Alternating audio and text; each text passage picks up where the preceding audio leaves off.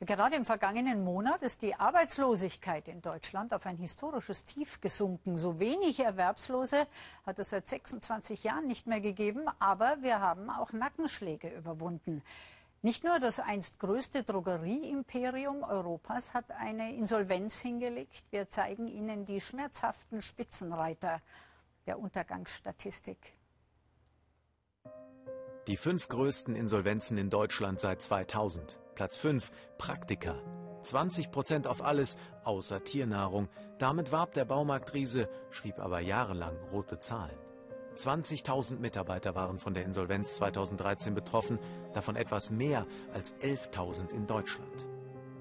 Platz 4, Babcock Borsig. Der Oberhausener Anlagenbauer, einst DAX-Konzern, Mitte 2002 zahlungsunfähig. Die Insolvenz traf 21.000 Mitarbeiter. Große Teile des Konzerns konnten verkauft und weiterbetrieben werden.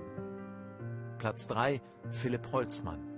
Für die Rettung des Bauriesen setzte sich 1999 Gerhard Schröder höchstpersönlich ein, vergeblich.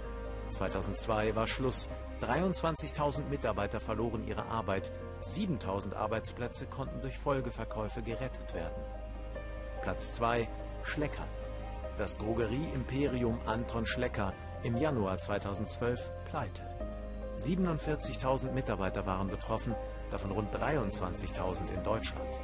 Die Schlecker-Filialen wurden verkauft, der mögliche Nachfolger Daily kurze Zeit später selbst pleite. Platz 1 Arcandor, die bislang größte Insolvenz Deutschlands des Jahrtausends, der Handels- und Touristikriese.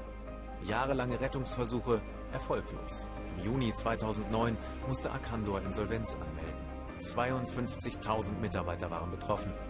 Die Karstadt Warenhäuser gingen nach monatelangem Tauziehen an den Milliardär Nikolaus Berggrün. Karstadt strich zahlreiche Stellen. Aktuell geht es aber wohl wieder etwas bergauf.